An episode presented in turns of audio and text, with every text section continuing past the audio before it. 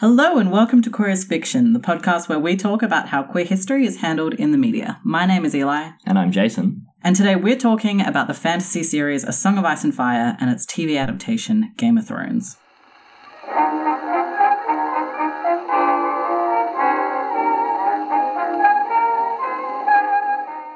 Now, Jason, I can't help but notice that this isn't actually a history TV show or book series, so why on earth are we doing this episode? So, yeah, secretly I've sabotaged the podcast. Now it's a media podcast entirely. No, the real reason How fitting of you given the topic, I guess.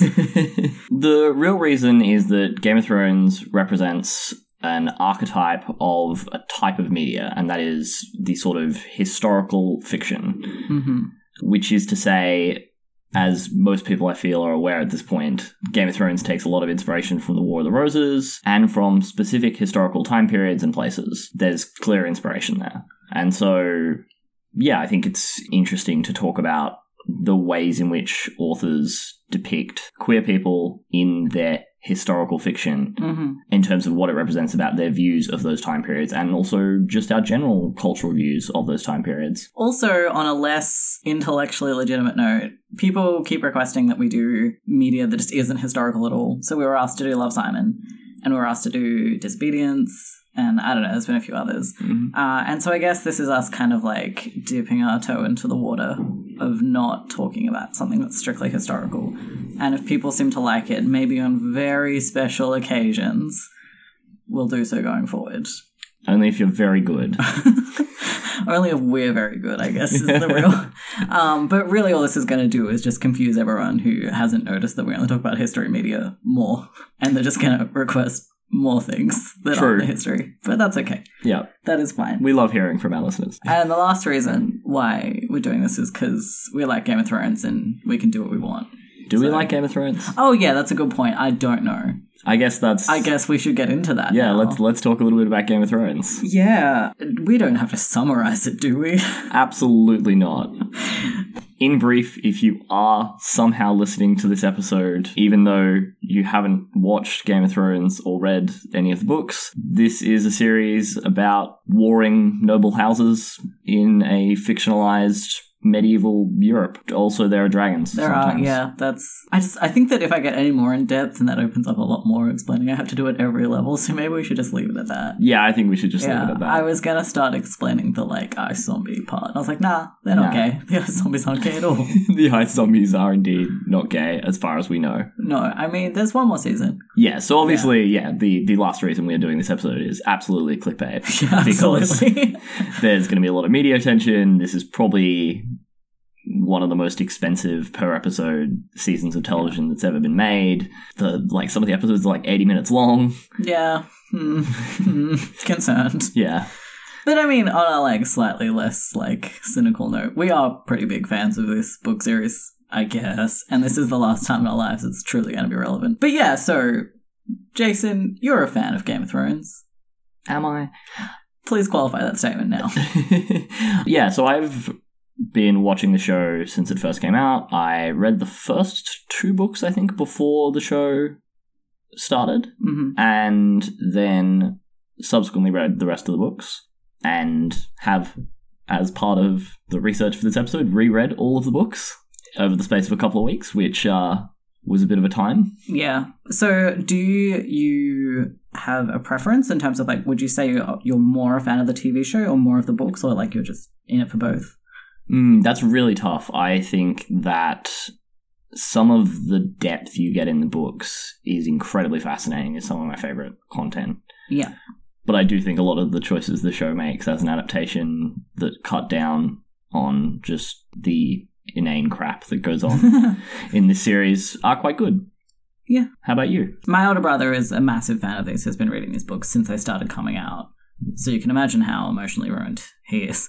Um, and I started reading them when the hype about the TV show first started. I read the first one and half of the second one in one sitting. Uh, So that's, you know, I've been in it from Yeah. the start. yeah. And then it took me like seven years to read. The last one.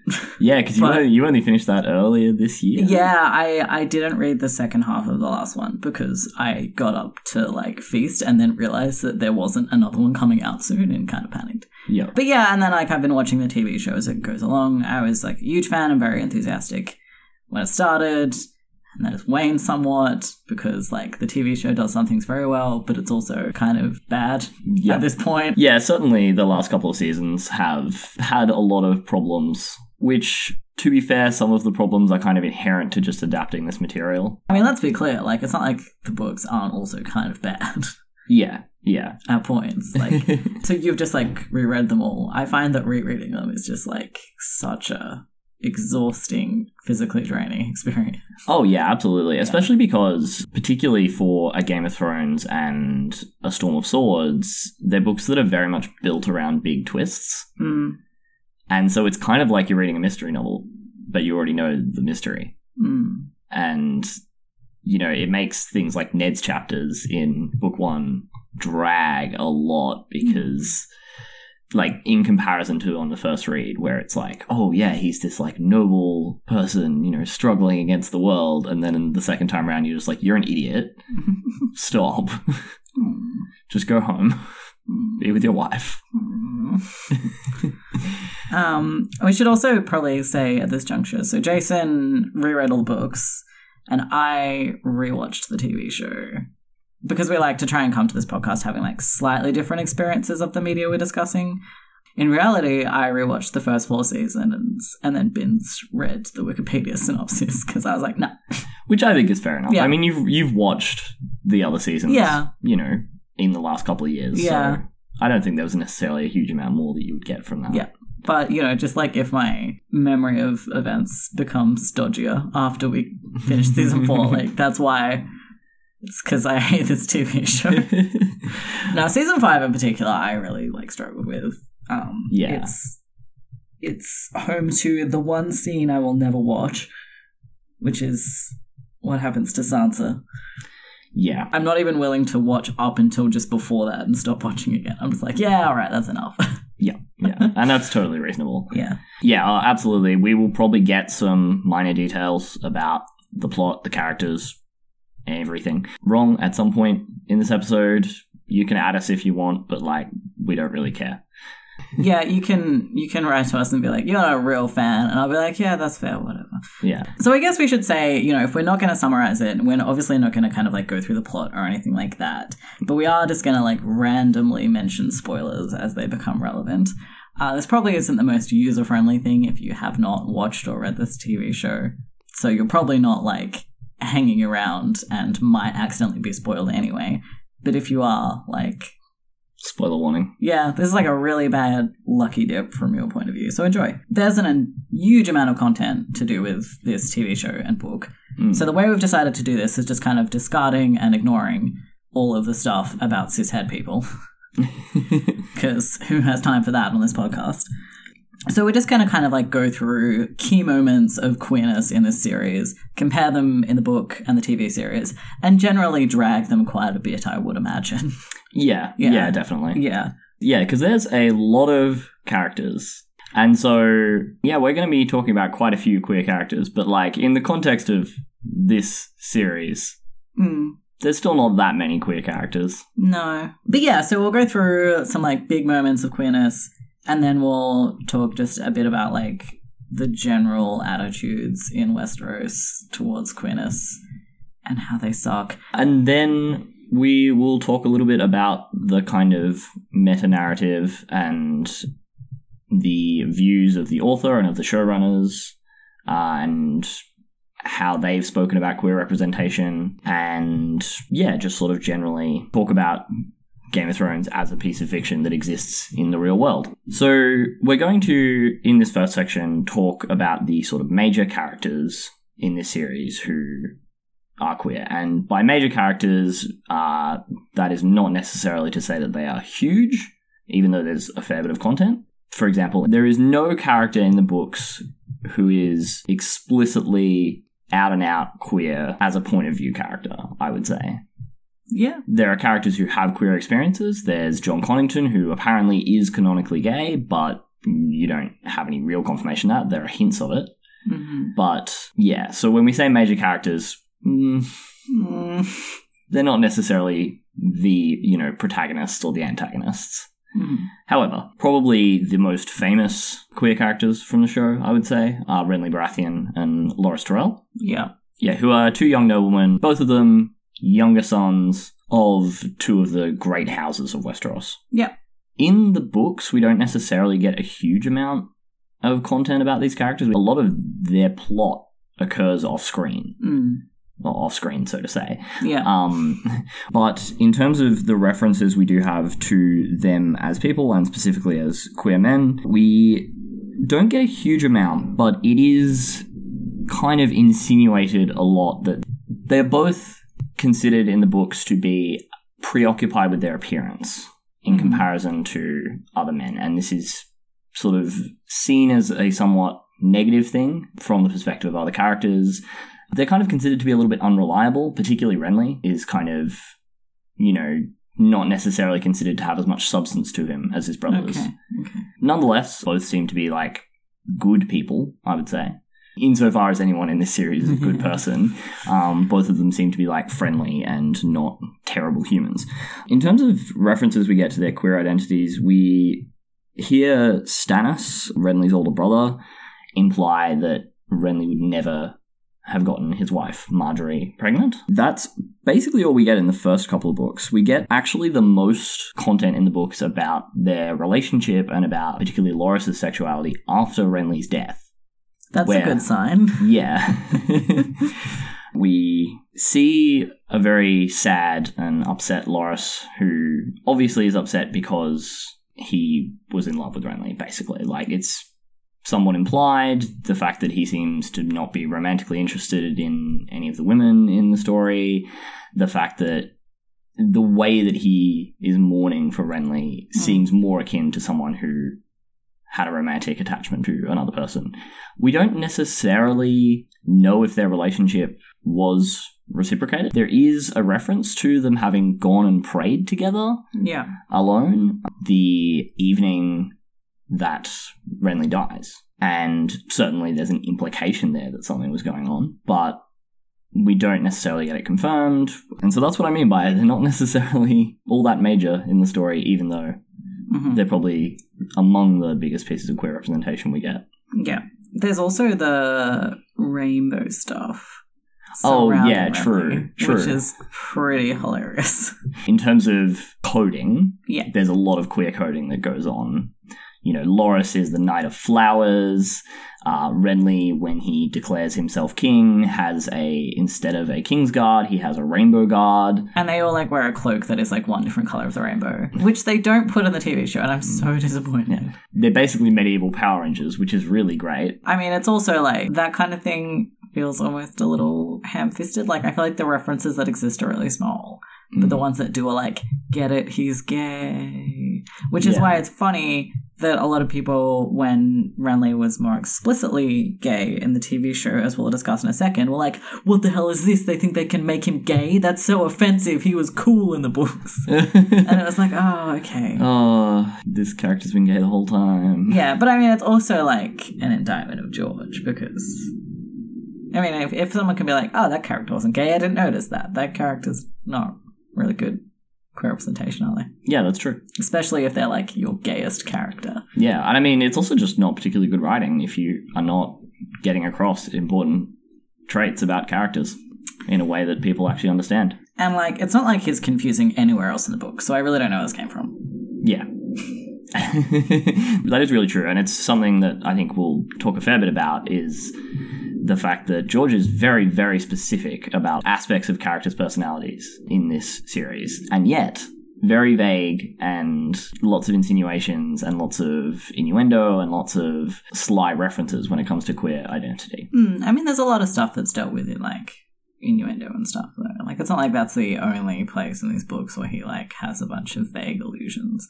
That's true. That's true. I mean, there are entire channels on YouTube dedicated to cracking all of the conspiracies. Yeah, exactly. That's fair. But I do think that, like, when characters are talking about other characters, Hmm. often they're like here are these people's three major character traits, Yeah, okay. yeah. and here is their entire history. As in the books, Renly and Loras are probably the most prominent piece of queer representation on the show. And the only reason you can really argue with that is that one of them dies super early on. So it's like, but surely there's something to replace it. Hmm. Unlike the books, the TV show isn't limited to certain point of view characters. And so it's able to do things a little bit differently, which is quite interesting overall. And one of the ways it uses that is that it takes you into the bedroom, quite literally, of these two characters, neither of whom are a point of view character in the books. And so we get to see more explicitly them on screen treating each other as a romantic partner. So this is pretty much just done in two scenes. It's hard to say which of these scenes I hate more. Ah, so we're gonna have to discuss that a bit, but I think it's the second one. It's, Alright. it's genuinely a toss up though. I hate them both so much. Okay, I, please. I really hate them, Jason. Please tell me more because I haven't watched this show Okay. for a long time, and I remember there being several scenes, apparently only two. Yeah. Their relationship is alluded to in other scenes and so forth, and they certainly have like Oh. knowing glances and Yeah, whatnot. yeah, yeah. But like there's two scenes where they're like, this scene is about them being gay. so the first one is what we'll call the shaving scene. Ah, yes. yeah, this happened, I guess. this is when they're still in King's Landing. Robert Baratheon hasn't yet died, etc., etc., etc. Doesn't this feel like a million years ago? yep. And so they're alone together in like one of their bedrooms, and Loras is like systematically shaving off all of Renly's body hair because he thinks that's hot. Mhm. And like, first of all, what? Why is this here? Mm. Explain it to me, Jason. Explain why this is here. I, I don't know. I hate it. Like, just the fact that that is what they decided. They're like, oh, like, they're just having a conversation. They need to be doing something during the scene. Mm. Shaving, I guess, is Yeah. like it does convey that obviously like they're intimate enough that one of them can shave the, the other other. off, but like shave a beard or something because they do kind of like make fun of it Mm. within the context of the scene. So it's seen as something that's like kind of eccentric. It's not just that Loras is shaving Renly, but I also just struggle to kind of get where the creative decisions came from regarding how the two men treat each other. So mm. there's a lot of like cattiness and bitchiness in the way that Renly and Loras speak to each other. Yeah, definitely. Yeah. And that to me is just an enormous squander of this opportunity you have, which is to actually show them being like intimate one on one with each other. You kind of have to make the most of those scenes to have Renly's death then have like the max amount of weight. No, they just didn't. Uh, They, to me, fail to really convey that these are two people who have been in a relationship for a while and who trust each other and who care for each other. You know, they're just sort Mm. of like undermine each other in small ways. So, that's, um, that's yeah. I think also interesting in terms of the way that the show portrays Renly in particular Mhm. is that obviously with Loras we get to see him jousting and Yeah. being sort of very effective. Yeah, so that. like despite the fact that he's very like physically pretty and so forth, he's Mm. still like, well, you know, I'm like a great fighter and I can kind of like remain sort of fairly respectable as a man because of that. yeah, Not so for Renly. not so for Renly, and in a really stark contrast to the books, I would say. Yeah, me too. Um, because in the books, there's definitely, even though there's a few insinuations that Renly is maybe, you know, he's a bit two dimensional, like there's not necessarily a lot of substance to him. Mm. Certainly, his appearance, people are like, wow, it's Robert when he was younger. Yeah, exactly. And he's he's this big guy who's Mm. like, you know, really impressive to look at. And yet in the show, I would say like he looks in appearance in terms of how they make him up and how they dress him and all those kinds of decisions, also just like casting decisions as Yeah. well. He resembles like Littlefinger more than he does like Robert Baratheon or Mm, like one of those big, you know, noble warrior types. yeah, he is just kind of like a fairly generic looking guy. Yeah. and they don't really create enough character for him to then kind of like act his way through that. Like the the actor does a completely fine job with what is given. You know, I, Yeah. I don't feel like it was like acted poorly or anything necessarily. Yeah, he just didn't have that much work just with. didn't have that much to work with. Yeah, and I think like I feel like the show was generally cast quite well, and my like major exception is the Baratheon brothers because they're Mm. all meant to be these like massive, impressive guys, and they're Mm. just not. Yeah. And I think Renly is the worst example of that. But yeah, and they they like they really just undermine each other a bunch, and it made me upset because they're meant to be in love. You know, like so Loras kind of says that like his fighting prowess is a result of him working hard all of his life. And Renly's like, well, but even if I worked hard every day of my life, I wouldn't have the gifts you have. And Loras's reply is like, guess we'll never know. Like, what an awful thing to say to your partner. Yeah, that's interesting because in the books, I feel like Renly does he does crack jokes Mm, quite a bit, but Loras not so much. Loras is quite mm. sincere. Yeah, I feel. It's also not a matter of them kind of like ribbing each other or whatever. Mm. It's it's very much this kind of case of like the other one responds to it with a like kind of like cutting their eyes away and looking frustrated and sighing and things like that. Like they are like taking jabs at each other, Yeah, and I hate it so much. yeah, It's bad. It's a bad adaptation choice. Yeah. Explain yourself. yeah, There's also the fact that in this scene it's established that Renly is basically like cowardly and afraid of fighting and can't stand the sight of blood. Hmm. Like Loras like nicks him and makes him look at the blood and he's like, oh no, I don't want to and stuff like that. And I'm like, what? yeah. Where and that's coming Yeah, that's and that's not coming from anywhere in the books. Yeah, just whatever. All right. Oh, and then the second scene is the scene we'll call the Margaery scene because I feel like it does more for her character than either of the other two. true. So what happens is by this time, Robert Baratheon is dead, Ned Stark is dead. It's season two. We've fled King's Landing. Renly has this massive host around him and he's just kind of like hanging out and being cool. Yeah, Yeah. In this episode, he names Brienne, the best character, a knight of his Kingsguard, and Loras is very humiliated by this because he does it in reward for Brienne beating Loras in a fight.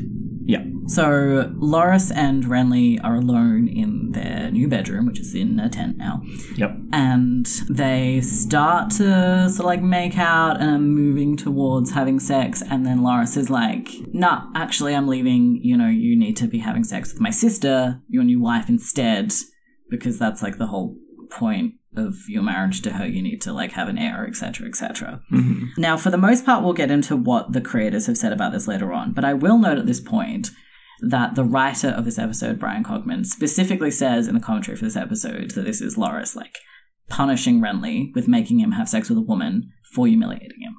So again, this is a terrible dynamic that you have set up between these two lovers here. yeah, This also has a bunch of other, like, you know, them kind of like jabbing at each other and whatnot. And then Loras leaves. Uh, and then Margaery comes in and she tries to seduce Renly and she, like, takes off her top and everything. Mhm. And Renly is very not into it. He is, like, flustered and upset and pained by the experience. Mhm. And then she quite matter of factly says to him, like, look, I know you'd rather be having sex with my brother, but we have to do this for the sake of, like, all of our futures. So just figure out the least uncomfortable way to do it for you if you want Loras here, if you don't, and we'll just get it done. And then the scene just ends. He doesn't get to really respond to this anyway.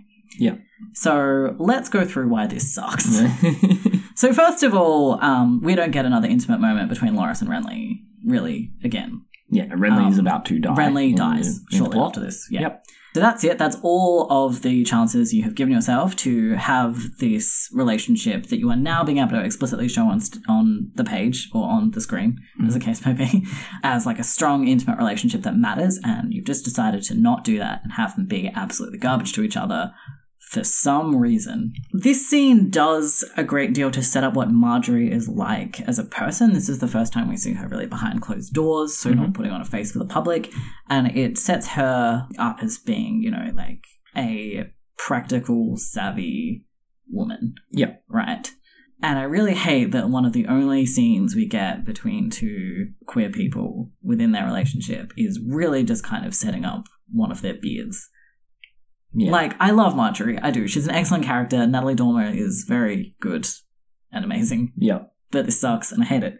Um, I also don't understand, like, what we're meant to think is happening here. So, like, Loras and Renly have been dating for a while. hmm Stuff goes down in the capital and they have to flee, and they decide that Renly will be king and, like, the Tyrells are going to back him and it's going to be great. Mm. So, Renly marries Margaery hmm knowing the Tyrells, why is it that we're like a while into their marriage before like Loras either says to Renly like, "Look, marry my sister," but like you know she's she's gonna know what the situation is and it's fine. This is a political thing.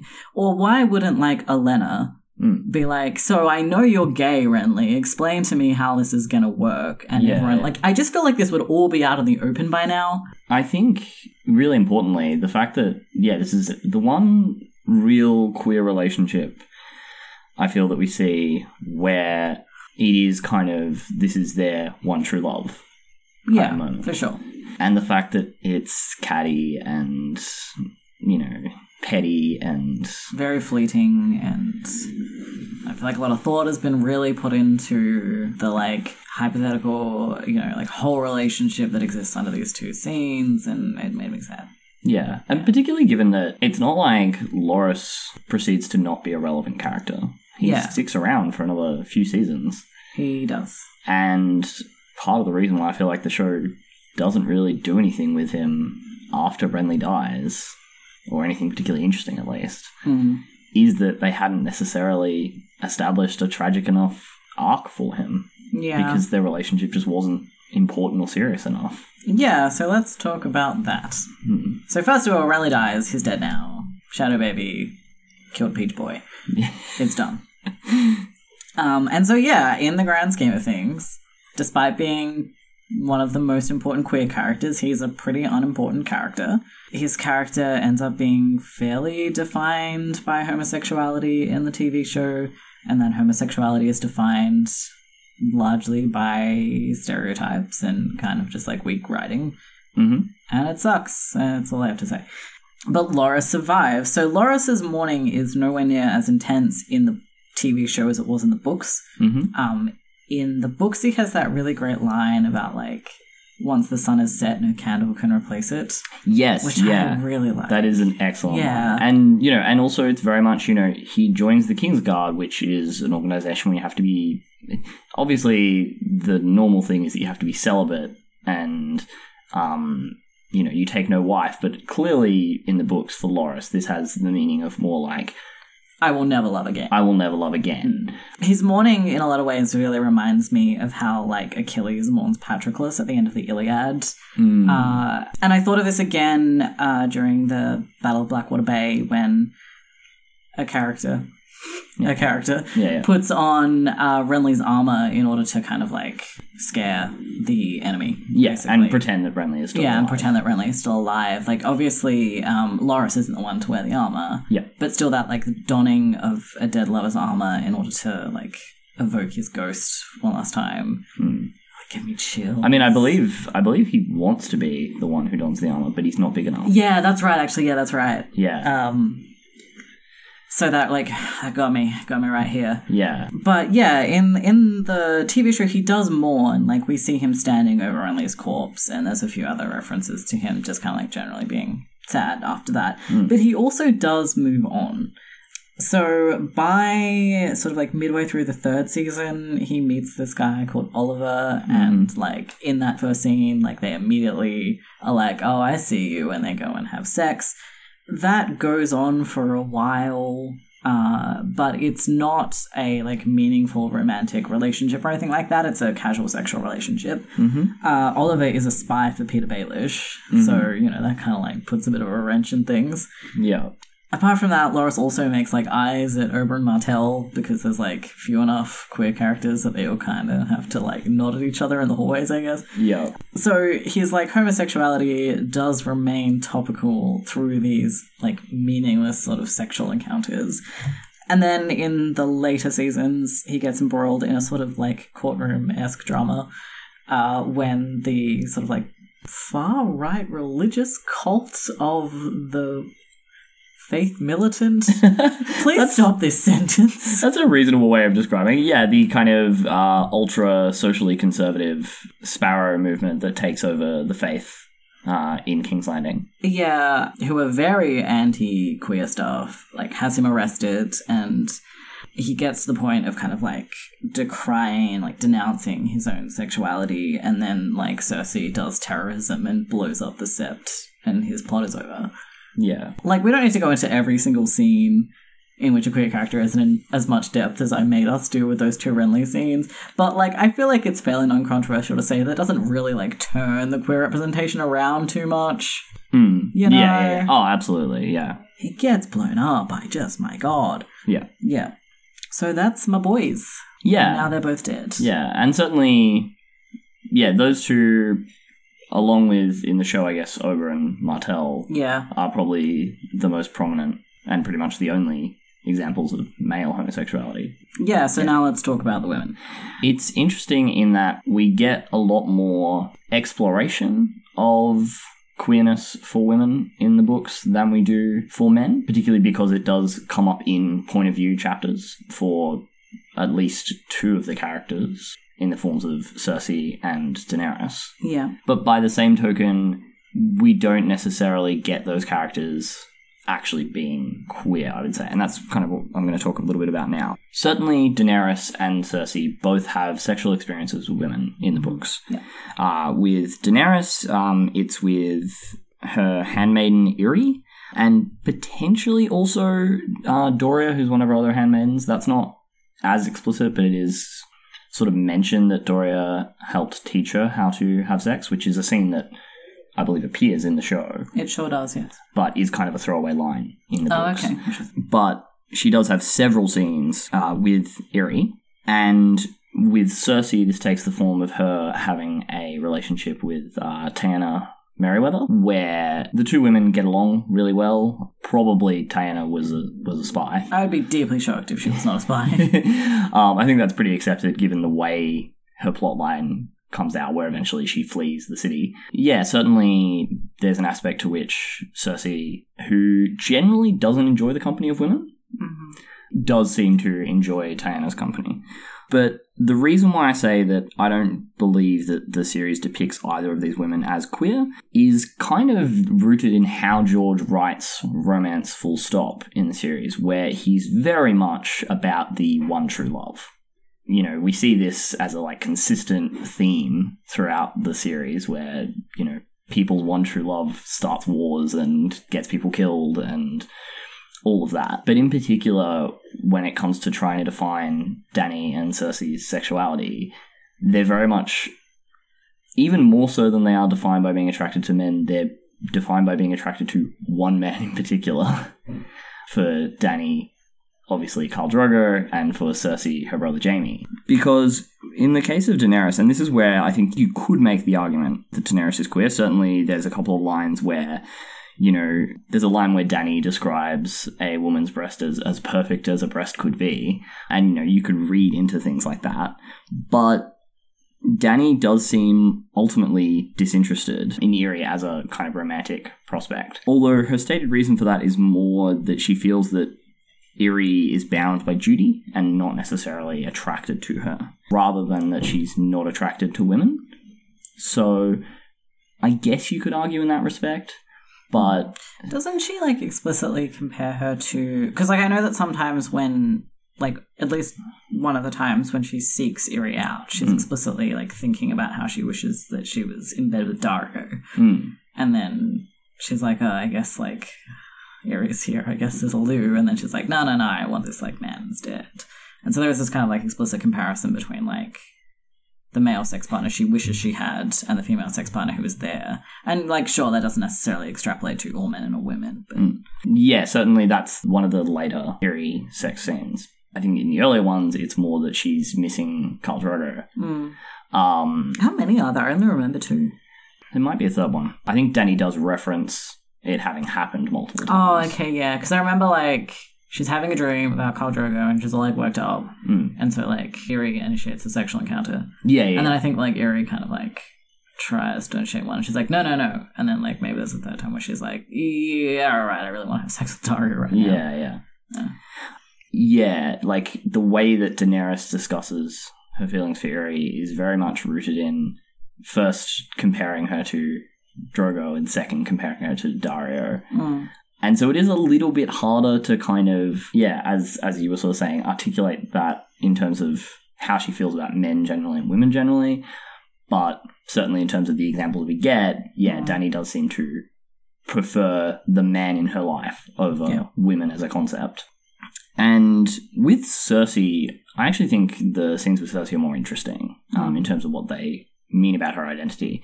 Um, not so much in terms of her sexuality, I actually more in terms of her gender. Mm. Um, because certainly Cersei's relationship with Taena, she explicitly talks about wanting to take on the role of a man Yeah. in that relationship. And this is kind of a fairly consistent theme for Cersei. Like she dresses as Jaime when she's younger and is like shocked and like finds it interesting the way that she's treated differently. And obviously she regrets the place of women in that society. And she seems to have a strong disdain for sort of feminine traits generally. But yeah, it doesn't seem like she is necessarily attracted to women because they are women. Mm. I mean, she's like explicitly not in that scene with Taena, isn't she? Like, she's like, oh yeah, I'm gonna like dominate her, like I'm the king. And then she's like, this doesn't actually work for me at all. Yeah. Great. Yeah, yeah she was kind of more interested in it as like a sexual challenge. She talks about how like um, she wanted to see if it was as easy with a woman as it was with Robert. Mm. Once again, trying to pass out her feelings about people of different genders is kind of made a little bit impossible in a general sense because of how she is so hyper focused on Jaime. Mm. You're not necessarily able to infer general things. But that said, we're talking about a fictional series. You know, George chose to include Yeah. those character traits. He chose to have both of these women have sexual relationships with other women, but ultimately be thinking about Mm. the man that they're in love with. I think based on that, neither of these women are really presented as queer, Yeah. even though they have queer sexual experiences. Yeah, I think that's fair. Yeah. Yeah, and those two are the main representations of female queer sexuality in the series. How about in the show? What do we get with women? Neither of those two examples that you just described are really present in the show at all in Mm. any way. Um, we do have Doria, Dany's handmaiden, teaching her how to sexually please Drogo in a fairly like hands-on way, where like they sort of like straddle each other and like grind around a bit and whatnot. But there's absolutely no question that this is her like having a connection with this woman because she's Doreah. It's just like here's my in with Drogo, and then it's all about Drogo. Likewise, there's a whole bunch of scenes with the sex workers, like female sex workers, performing sexual acts with each other for the titillation of men. Also, don't count as queer female characters. Yeah. Um, but the main ones in the TV show are Yara and Ellaria. Is Ellaria sexually interested in women in the books? I didn't think so. I hadn't made any notes about it, but I was looking at a list of queer characters in Okay, this series, and I believe she did come up. Okay, for the books in particular. not For- for the books, yeah. Interesting. So there may be a reference that I just Yeah. missed because it's a lot of words. Yeah, yeah, Um, yeah. and a lot of the allusions to queer identity in these books are like three words in a book of, you know, many words. yeah. I was about to make a rough guess, and then I realized I have no idea how many words are in these books. No, 10 million at least. Yeah. Um, yeah, so Ellaria shows up in the fourth season. She is the paramour of Oberyn Martell, who also shows up in the fourth season. They're both, like, bisexual prominently on screen. They certainly have a relationship with each other that I buy as, like, a loving, genuine relationship. hmm But her sexual encounters with women in season four, and Oberyn's with men for that matter, are much more just like fun sort of sexual adventures on the side of their main relationship. So like the first time we see them, they like go to a brothel and they're like selecting people to have sex with. I guess the more interesting potential sexual and or romantic relationship that Ellaria could potentially maybe one day have is with Yara. So let's put a pin in that and talk about Yara for a second. Yeah, so this is really interesting because obviously, as anyone who's read the books knows, Yara's name is not Yara. No, it's not. Yeah, this is going to be it's- real bad, isn't it? Yeah, so in the books, her name is Asha Yes. Greyjoy, Yes. uh, Theon's sister. Yeah. And in the books, she is straight. As far as you can say that someone is straight, gay, or bi, she is pretty definitively straight. Yeah. So like she Um, has multiple like sexual encounters with men from what I remember. Yeah, and and she is like quite attracted to them. Yeah, certainly Asha in the books fulfills a non-stereotypical gender role, and she does that in the show as well. Mhm.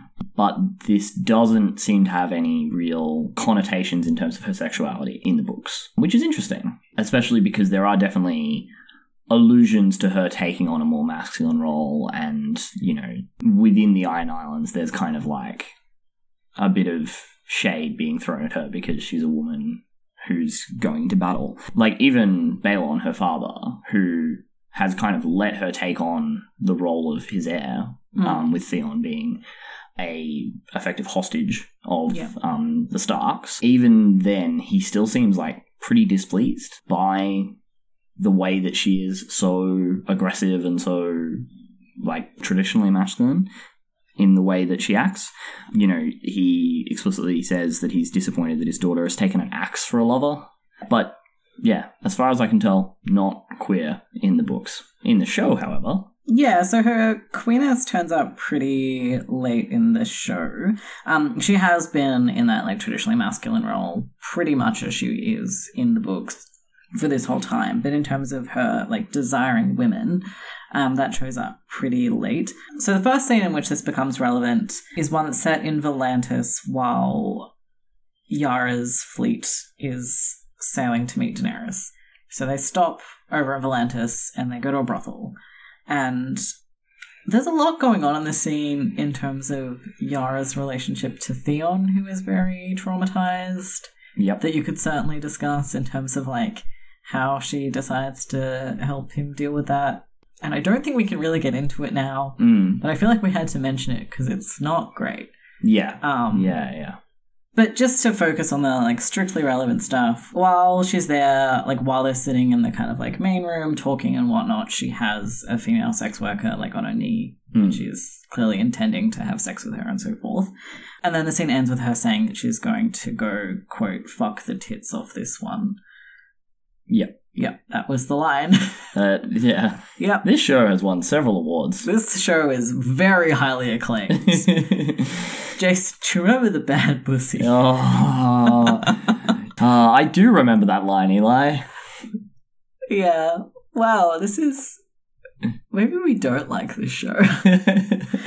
so there were many reactions to this scene. A lot of people, including a lot of queer women, were really excited about it because the TV show has been quite lacking in explicit on screen queer female sexuality up until this point. hmm So there were a lot of people just kind of like sharing it around as like one of the most badass scenes that's been on TV, uh, you know, this whole year. And, and like it made lists of like top 10 badass lesbian characters and just like good queer female representation in the year it came out, etc., etc. Yeah. And then there were also a lot of people who were like, hey, what are you talking about? This is terrible.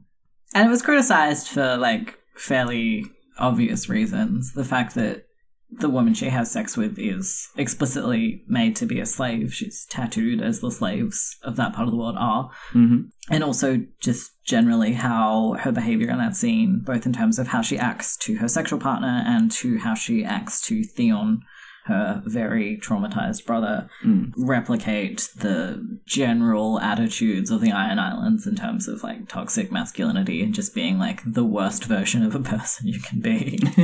I hate the Iron Islands so much. It's interesting because I feel like in the books, she isn't as awful of a person. Yeah, this was my kind of gut feeling as well, but I was very interested to see how you felt about her, like specifically regarding kind of dealing with toxic masculinity as like a woman in a very masculine culture who is Yeah. obviously masculine, like somewhat in order to function in the part of that culture she's in. Yep. I remember there being a line in the books where a man calls her or another woman a cunt, and she kind of her like inner monologue is like, "Oh, it's weird how men use that word to insult women when that's the only part of women they value." And I don't Mm. feel like that kind of like self awareness is something that the the show. show. really bothers to try and cultivate. Yeah, I think she is a more thoughtful person in the books, and she seems to have a kind of genuine affection for her brother. I think she's meant to on the show as well, and also Loras and Renly were meant to be true love, but they don't. As the show has done quite a bit, and this is probably one of the bigger flaws with the show, just the inconsistent characterization, Hmm. where people just do what the plot demands. That's and, and even yeah. even then though, it wasn't necessarily that the plot demanded that she be terrible to Theon, Mm. and She- yet she was. She tells him to kill himself. I'd forgotten that. Yeah, And I was like, oh no, my baby. yeah, You're familiar with how I'm like very fond of Theon for no reason I can fathom. yeah. I am aware of this. Ah, anyway, she does have further scenes in which she is visibly confirmed gay. Um, she is quite flirty with Daenerys, which, if we hadn't had that kind of like brothel scene confirmation, maybe people wouldn't have viewed as as significant it is, but like we did, yeah, and it was very flirty. So yeah. Cool. And then in a later scene when she and Ellaria, so taking the pin out of that and bringing that character back into it, are on a boat together, flirting, and then they kiss and they, you know, have a nice evening by all accounts. But then Yara's uncle Euron, who is the like big villain of that portion of the story, shows up and like kidnaps them all, and their potential tryst is interrupted, never to be fulfilled. Yep. So, if we kind of sum up what we've got in terms of like queer women on the TV show, we have a few kind of like passing glimpses that are really just women performing for the sake of men. Yeah, I guess in contrast to the books, Mhm. where there are two quite major characters and there is discussion and like exploration of Mm. queer female sexuality, but those characters ultimately don't really fall into the bracket of being queer themselves. Instead, in the show, we have a couple of explicitly queer women, Yeah. but they're not as major characters, and Mm. there's still kind of some problems in terms of how they are depicted. And like again, we don't actually get to really see any relationships between these women. We get glimpses of something that could have been. We get sexual encounters, but like our only real like queer on-screen relationship is still just Renly and Loras, and that's been gone for a while by this point. There is still a season left, but we have such a small cast of characters now, and there just really isn't anyone for Yara to hook up with. like, who would it be? I think her best bet is literally Sansa. And like that's not a very good bet. Like that's not anything to suggest that would happen. yeah, But like Daenerys is now having sex with her nephew instead. yeah, Cersei is not a go for a million reasons. yep. What other women exist? Brienne. Oh yeah, Brienne. Yeah, yeah, yeah. I mean that's not gonna happen. Yeah. but yeah, so like I feel like you know the lesbianism has ended in Game of Thrones, the TV Yeah. show. Yeah. And also really the gay content as well. Yeah, yeah. Like, I mean, there's a reason we're doing this now and not like hedging our bets and doing it at the end of this season. Is because we're like, what is this really going to add? Yeah, yeah. Whereas in the books, if they ever do get published, I think there there is a fair chance there would be a bit more queer Yeah. content. Hopefully. But yeah, in the show, not so much. Nah. So we've talked about the kind of major quote unquote Mm. characters who have queer identities in the books and in the show. Yeah. So, do we want to talk just briefly now before we get into our kind of meta discussion, um, just about sort of the world of Game of Thrones, both in Westeros and in Essos, and sort of references to queer identity within that? I have nothing to say about Essos. okay, I have a little bit to say about Essos. Okay, let's do Westeros first as our, like, you know, baseline culture, I guess, Yeah, yeah. if you're up for that. Yeah, definitely. It's interesting in that there is a clear kind of insinuation that homophobia is a part of this culture, hmm but it seems to be a bit inconsistently applied. Oh, okay. Tell me more. So, my, my big two examples of this are in the books, Cersei seems to be aware that Loras is gay. Hmm And Petyr Baelish in The Vale is aware that Lyn Corbray, quote unquote, likes boys, which is a phrase that George employs a lot. Yeah. And we don't necessarily know. This is something that's I've seen a bit of controversy about several of the characters who are listed as gay, and it's like, well, are they gay or are they pedophiles? yeah. And we don't know Yeah, we for don't. a lot of them, um, No. because the ages of the people they are sleeping with aren't specified. Yeah. And yeah, so we can't necessarily confirm that. But regardless, in both of those cases, neither Littlefinger nor Cersei attempt to use these people's queer identities against them, even though they are actively trying to blackmail and manipulate those people. Okay. which is kind of weird to me. Hmm. And yeah, I don't know if like it just wasn't something that George was interested in exploring or he didn't want it to be something where that became, you know, the main way that Yeah. people tried to attack those characters. Hmm. I'm not sure. But yeah, it does seem to be a little bit inconsistent. Generally, aside from that, we get a lot more queer content outside of Westeros, I would say. But there is a little bit here and there. I did kind of like how there did seem to be queer people in pretty much every area of Westeros. So Okay. there's like Yeah.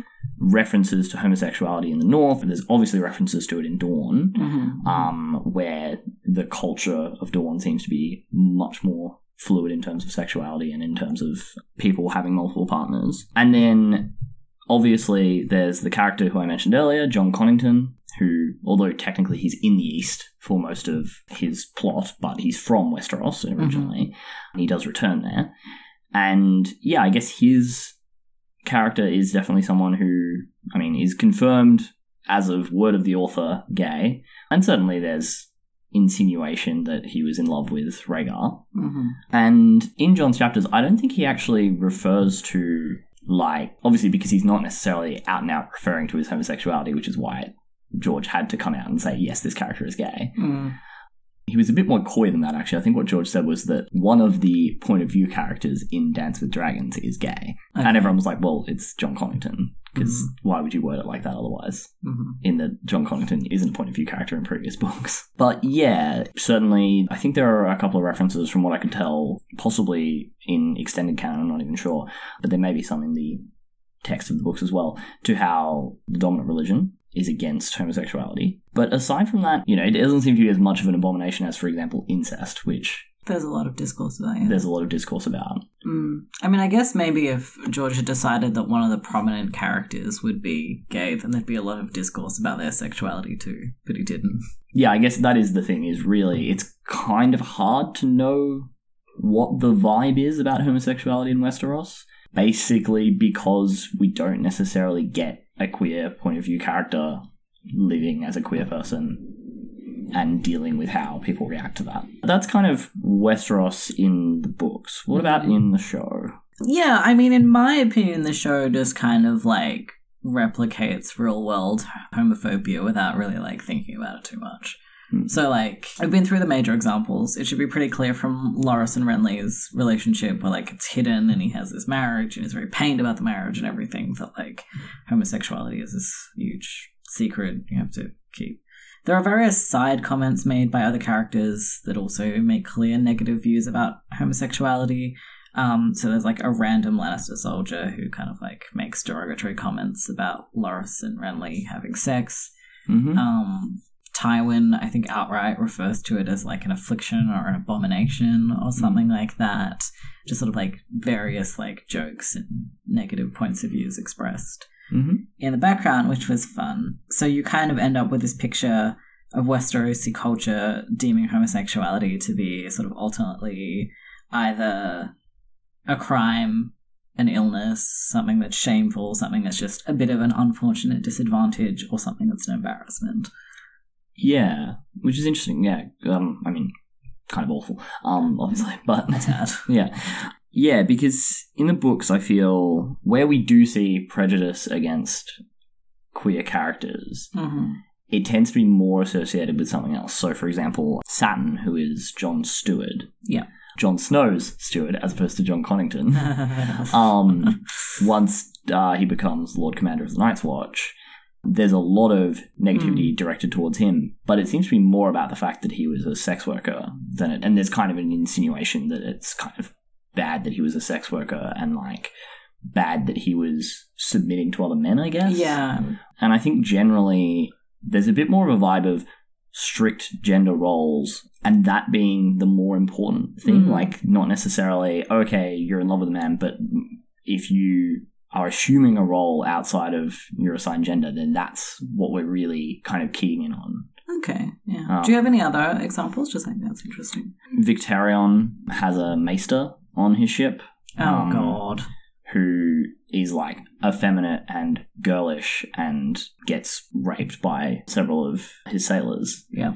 And yeah, it's that this character exists outside of traditionally masculine appearance. Mm. And so, therefore, you know, that is kind of the focus of that. Yeah, when you compare that to how people like Loras and Lyn Corbray are treated, it's like, okay, no, no one seems to bother them all that much. And I think maybe it's because they are otherwise, you know, espousing masculine traits, Okay. um, in that they're both quite aggressive fight. Well, not necessarily aggressive in the case of Loras, but he's certainly a very, very competent fighter. yeah, yeah, for sure. Okay, yeah, that's interesting. I hadn't thought about that. Hmm. Essos gets, I would say, in comparison to the amount of time we spend there, comparatively more queer content. Mm-hmm. It, it seems to be pretty consistent that every time Dany goes to a new city, she meets, she encounters like some form of queer representation. Okay. And and or there are references to other cultures. So th- this starts really early on when um, Viserys is telling her that you know Dothraki men um, sleep with boys. I mean, I feel like the Dothraki culture was pretty underdeveloped, and that's, I guess, an example that exists. You know, we don't really know that much about their views about sexuality. We know a few things, and they're like, not great. Mm. In Clash of Kings, Tyrion hires a pair of gay Ibbenese guards for Oh, yeah, I remember them. Yeah. Um, and you know they they seem happy. I They sound great. Yeah, they sound The great. closest thing to a happy gay couple we have. I love the Ibbenese guards. yeah, yeah. Xaro appears a couple of times. Um, Oh, yeah, yeah. First in Clash, and then later he comes back in Dance with Dragons, and it's made pretty clear that he's gay and that he's uninterested in Dany, which is like the ultimate sign that you are gay in this series, basically. yeah, and once again we get the problem of he keeps boys in his household Oh, yeah. I was actually I was reading a little bit about this because yeah, there were a few comments from people on a list of queer characters in A Song of Ice and Fire, um, where people being like, mm, maybe we shouldn't count those because um, Boys, because that might be pedophilia rather than homosexuality. And someone else was like, mm, but George also refers to like the girls at the brothel a lot. Yeah. And it does seem to just kind of be, you know, when he's referring to people who are sex workers or who are, you know, servants in a sexual way, he refers to them as girls or boys rather than as men or women. Mm. Um, and so it may just be more of a marker of these people are Yeah, okay, yeah. respected Mhm. rather than a signifier of age. I think also, like, even without that, though, the whole question of, like, the ages of characters in this series, and when we start counting them as adults who can consent to sex, is a whole other conversation. Oh yeah, absolutely. Like, Daenerys, yep. you know? Yeah, yeah, yeah. And yeah, I think it's something where it tends to happen more often in the context of people having sort of a harem of servants and you know it often tends to be in the context of sex workers Mm-hmm. um we meet our only intersex character in, Oh, yeah. um, in the series in the form of sweets. And so, yeah, we get a lot of, comparatively, a lot of queer representation and also a lot of, like, a lot more of, like, queer coded people Mhm. um, in Essos. And it does tend to be, I think, a bit of the kind of exoticism yes. um, that George engages in with Yeah. the depiction of Essos, where it's kind of queer identity is kind of lumped in as another way to mark out these people as different to the rest of us. So that's what we see in terms of the world. We don't necessarily get a great understanding of the views um, of community of like communities at large on homosexuality. Mm. Obviously, you know, in the real world, that's something that even in even if you pick a specific historical time period, obviously that differs depending on where you are. Mhm. But yeah, I think it's it's just not necessarily as clear as would be ideal. So I understand George has made some statements Yeah. about gay characters in this book and why there are gay characters in the book. So what's his general sort of thoughts on like because you know like he talks a lot in interviews about Mhm. like his sort of philosophy of writing fantasy and like what should be included and what shouldn't be included and why you know Tolkien needs to move out of his attic and things like that. Mm. What are the general vibes in the way he talks about homosexuality in his world if he does this? Yeah, yeah. So I have seen a couple of interviews where he talks about this. One which was quite positive, and one which was a little bit less positive. Cool. Um, so there was one where he was saying, you know, he really wanted to include queer characters like from the very beginning when he started writing the series. That was something he consciously chose to do because he felt that often fantasy didn't include queer people, even though you know they exist in the real world.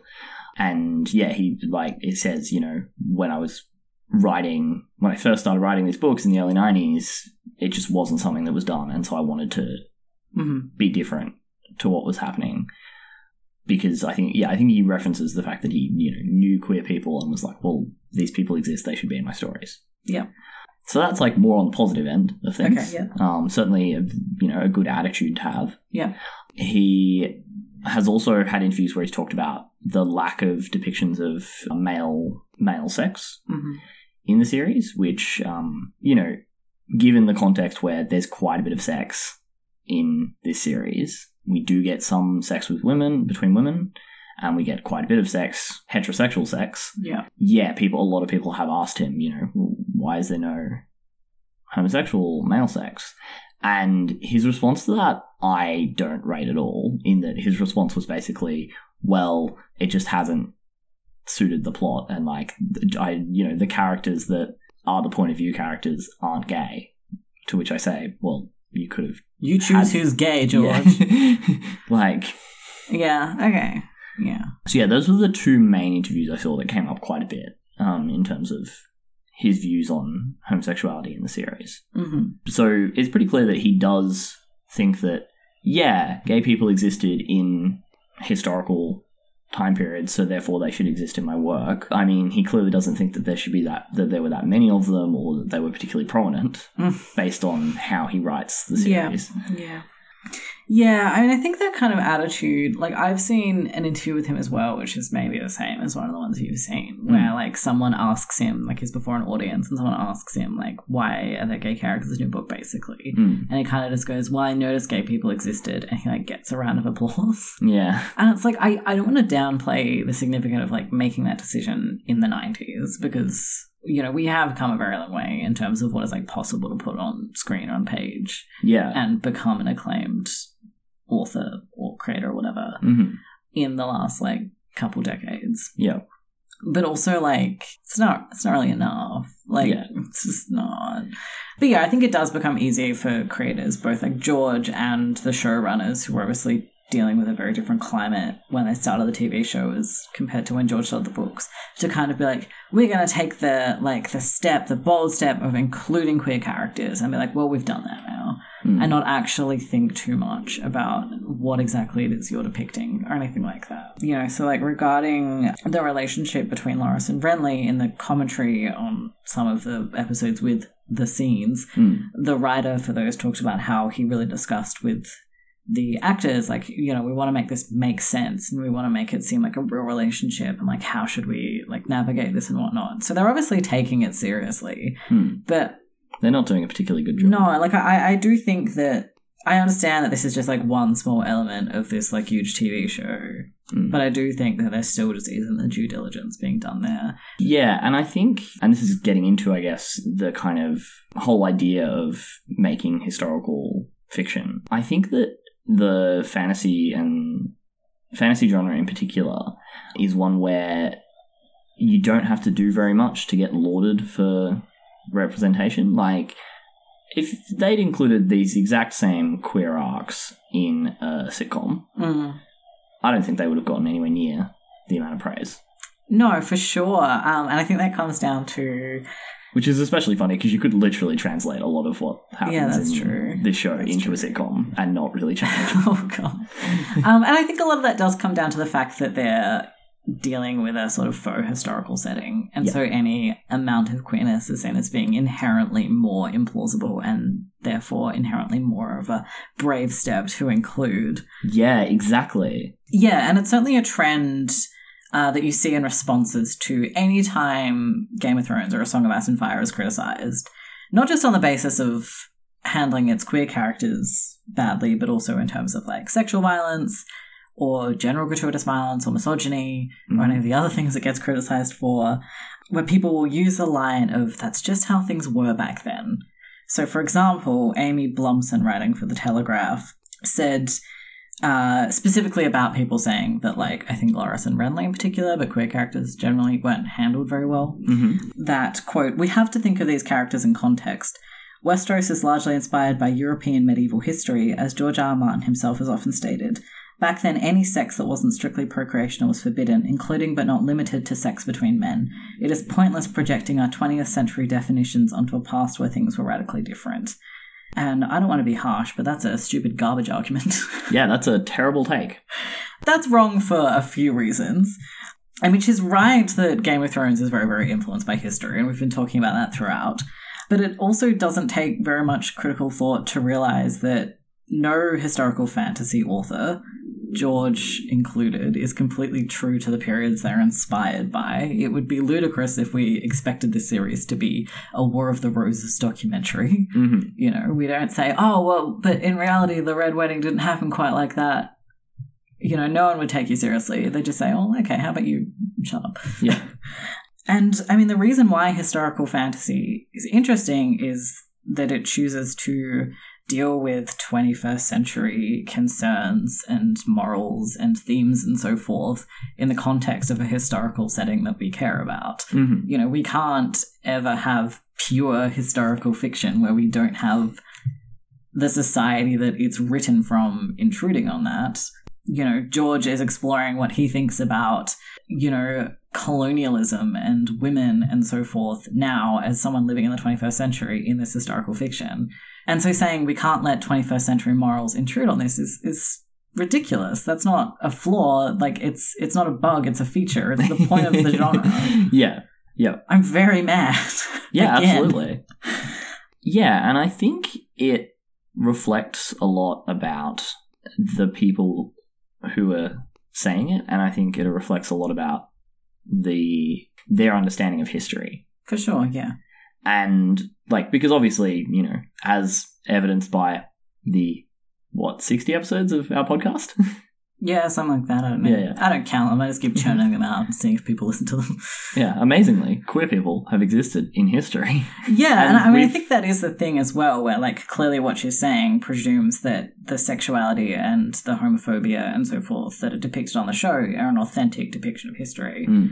Or that any of this is an authentic depiction of any period of history. Yeah. When it, it isn't, it's just kind of like mimics history enough that it can feel authentic to the modern viewer. Yeah, and I think it also it reflects how a lot of people think about history, where people like to think of history as being, oh well, you know, you know that that thing of it's just what it was like back then, kind of reflects a view of history that is based on the idea that things have just unequivocally gotten better, Hmm. and that you know, oh well, like.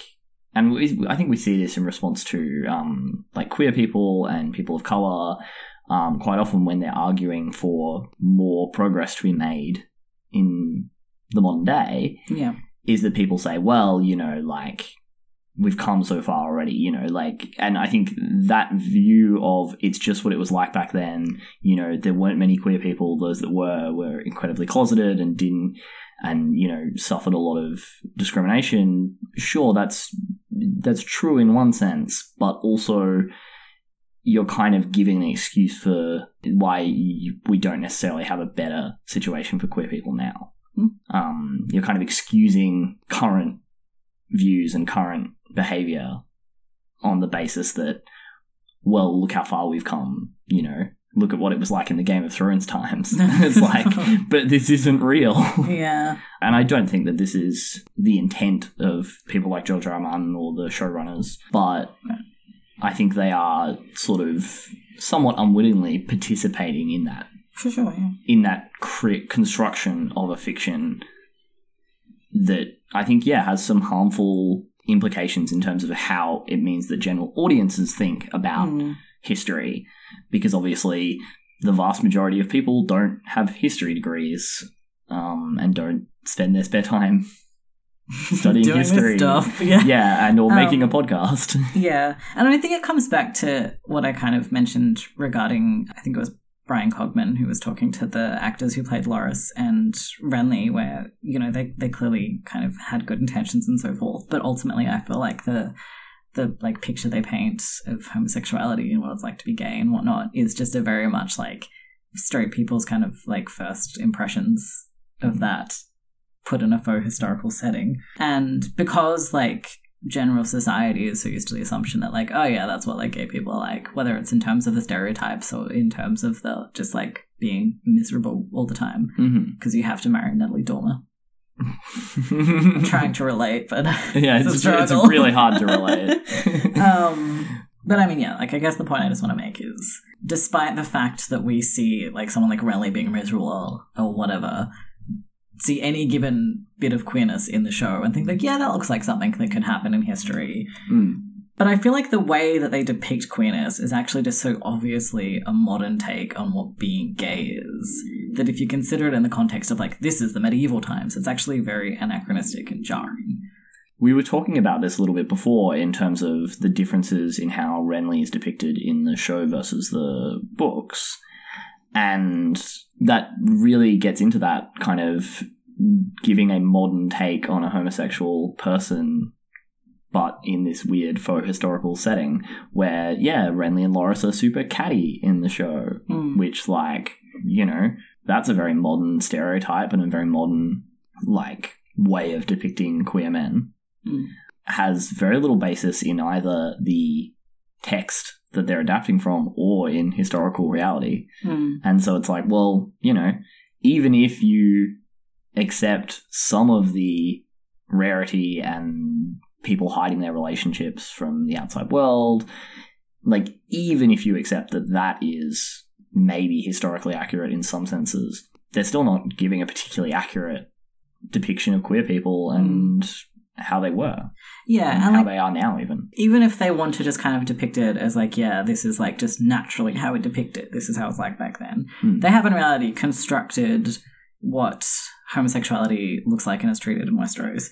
And then they're not even particularly willing to try and like examine that within the world of the show. So there's like times, not from the outside, but like within the world of the show where the characters kind of take note of certain things being not like natural but socially constructed and so forth. So, for example, like the whole point of Jon Snow's entire life is that he's a bastard. Mm. And then he meets Missandei, who tells him that, like, in her culture, there isn't marriage. So the concept of bastards just doesn't exist.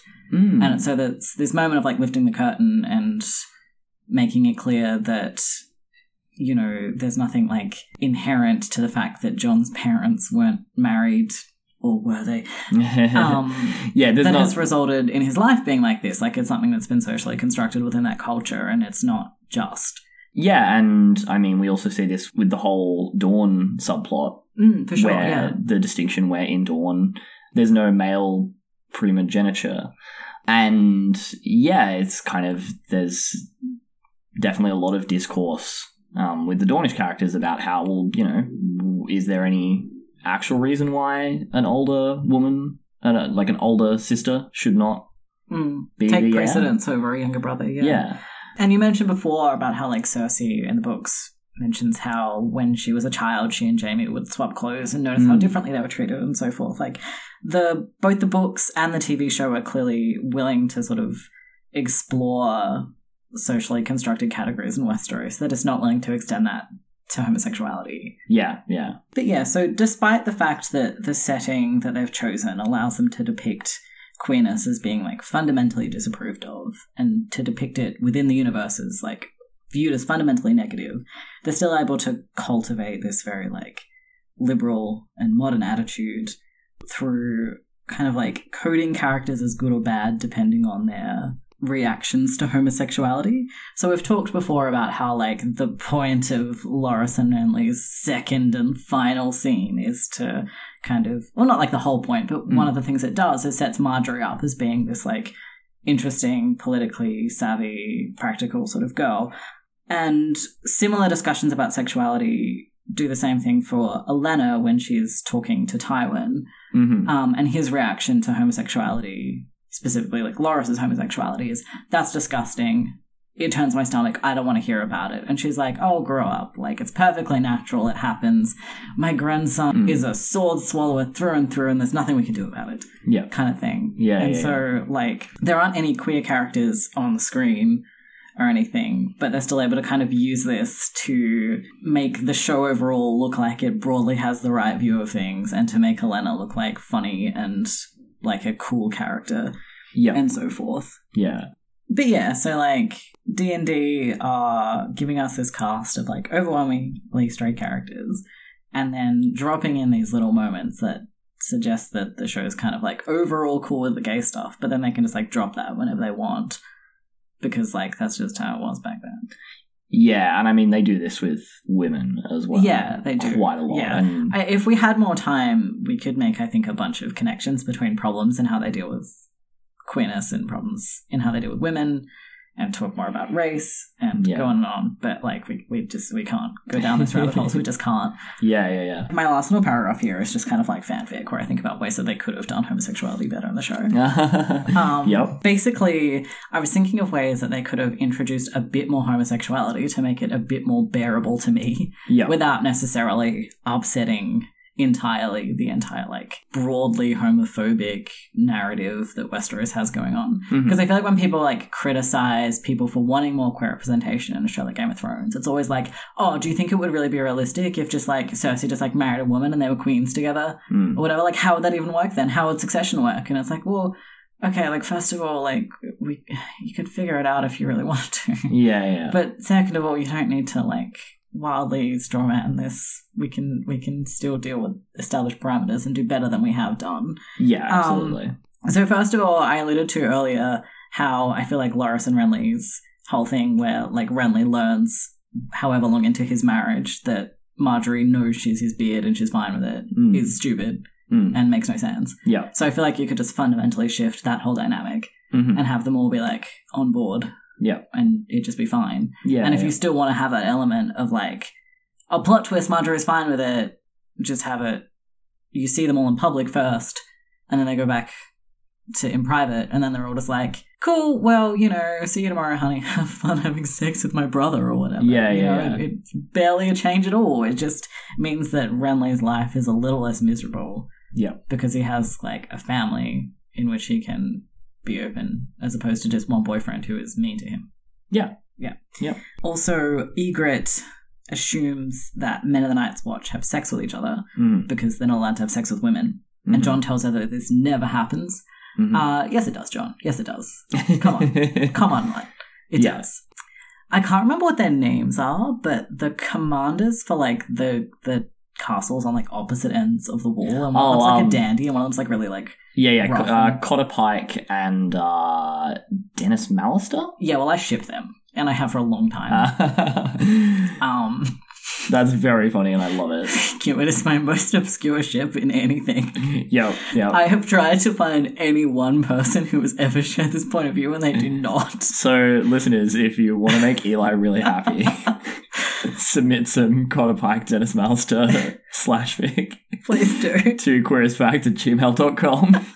or you can just put it on AO3 and send us a link. Like, Yeah. that's fine as well. In Olenna's conversation with Tywin, um, she says to him, like, did you never, not even like once, have a sexual encounter with a man? Like, you, you know, you grew up as a soldier, you grew up in like having a, you know, group of young men around you in your household and so forth. These kinds of things happen. It's natural. And again, he says, no, absolutely not, never. Hmm. And so I think kind of introducing these sort of like situational or experimental same sex interactions could have been done very easily without messing with the overall structure they've set up. yeah, one of the what you were saying before in terms of how people strawman requests for um, more queer representation by saying, well, you know, it could never be, you know, officially sanctioned and recognized Hmm. within that society. Sure, but there's a bunch of plot arcs in this novel where there are situations where things aren't strictly organized because people are at war for large portions of the novel, um, or they're just in situations where they're kind of isolated from society generally, Mhm. and or in unusual social circumstances. And those provide opportunities to have this kind of exploration without necessarily, I guess, breaking the idea that this is overall still a homophobic world. Yeah. And, you know, that's kind of, I mean, that tends to be how a lot of people end up exploring um, sexuality and gender identity, even in the modern day when they exist in homophobic societies.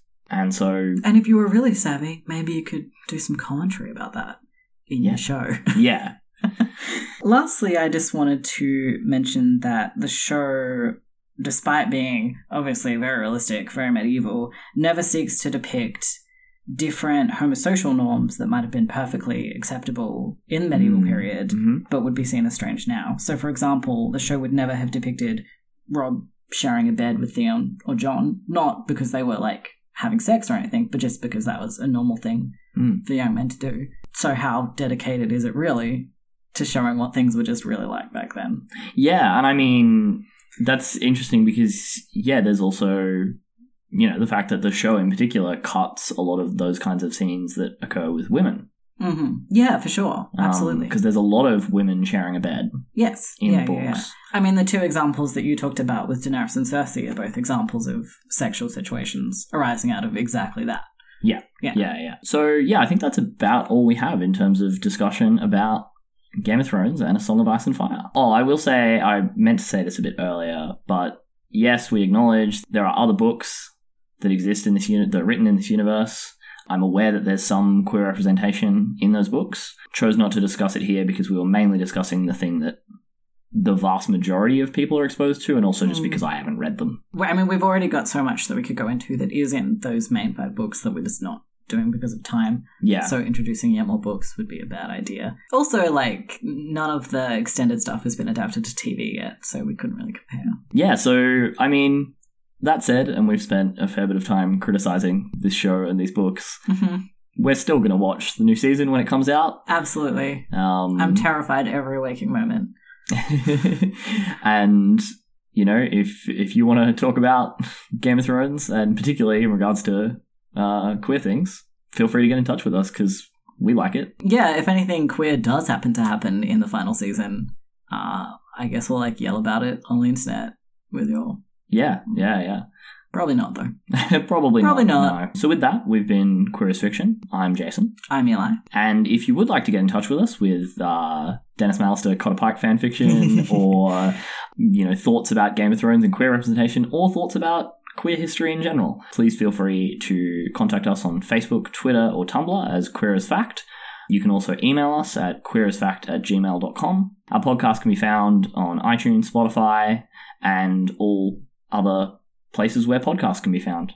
So this is our last episode of Queer as Fiction for the season, and we'll be back with the season finale of Queer as Fact on the 15th of April with an episode about the Mexican singer Chavela Vargas. Thank you for listening to our thoughts about Game of Thrones, and we'll see you next time.